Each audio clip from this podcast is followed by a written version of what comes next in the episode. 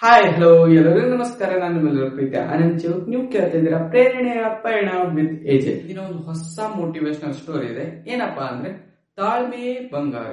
ಏನಿದು ತಾಳ್ಮೆಯೇ ಬಂಗಾರ ಅಂತ ನಿಮ್ಗೆಲ್ಲರಿಗೂ ಕೂಡ ಇಂಟ್ರೆಸ್ಟಿಂಗ್ ಅನ್ಸ್ತಾ ಇದೆ ಅಲ್ವಾ? ಸ್ಟೋರಿ ಸ್ಟಾರ್ಟ್ ಮಾಡೋಕ್ಕಿಂತ ಮೊದಲು ಪಯಣ ಪಾಡ್ಕಾಸ್ಟ್ ನ ನೀವು ಫಾಲೋ ಮಾಡದೇ ಇದ್ರೆ ಫಾಲೋ ಮಾಡಿ, ಹಾಗೆ ನಿಮ್ಮ ಒಂದು ಪ್ರೀತಿ ಪಾತ್ರರಿಗೂ ಕೂಡ ಶೇರ್ ಮಾಡಿ. ಇನ್ನೇನ್ ತರ ಪಾಡ್ಕಾಸ್ಟ್, ಲೆಟ್ಸ್ ಗೆಟ್ ಸ್ಟಾರ್ಟೆಡ್.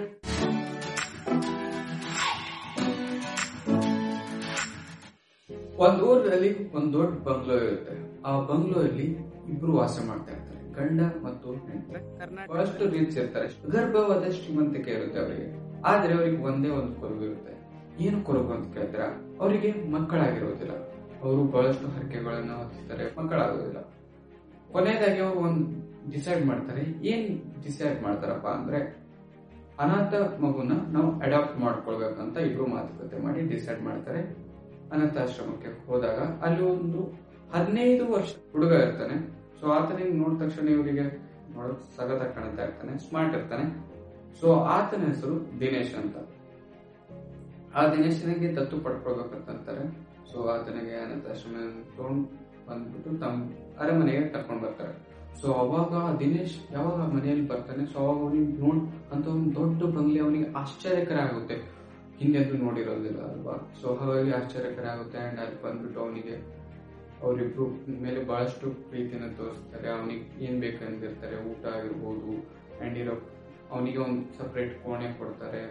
ಏನೇನ್ ಬೇಕೆಲ್ಲ ಫೆಸಿಲಿಟಿ ಮಾಡ್ತಾರೆ. ಹೀಗೆ ತಿಂಗಳುಗಳು ಕಳೆದು ಹೋಗ್ತವೆ. ಅಂಡ್ ದಿನೇಶ್ ಕೂಡ ಇವರೊಂದಿಗೆ ಒಂದು ಒಳ್ಳೆ ಒಡನಾಟ ಒಳಗಿರ್ತಾನೆ. ಹಾಗಾಗಿ ಗಂಡ ಹೆಂಡತಿ ಇಬ್ರು ಒಂದಿನ ಏನ್ ಡಿಸೈಡ್ ಮಾಡ್ತಾರಪ್ಪ ಅಂತಂದ್ರೆ, ಈ ಮನೆಯ ಆಸ್ತಿ ಏನಿರುತ್ತೆ ಅಲ್ವಾ, ಸೊ ಆ ಮನೆಯಲ್ಲಿ ಶ್ರೀಮಂತರ ತಕ್ಷಣ ಅವ್ರಿಗೆ ಯಾರು ಮಕ್ಕಳು ಇರೋದಿಲ್ಲ. ಸೊ ಹಾಗಾಗಿ ಬಂಗಾರಗಳಾಗಿರ್ಬೋದು, ಹಣ ಆಗಿರ್ಬೋದು ಅಲ್ಲೇ ಇಟ್ಟಿರ್ತಾರೆ.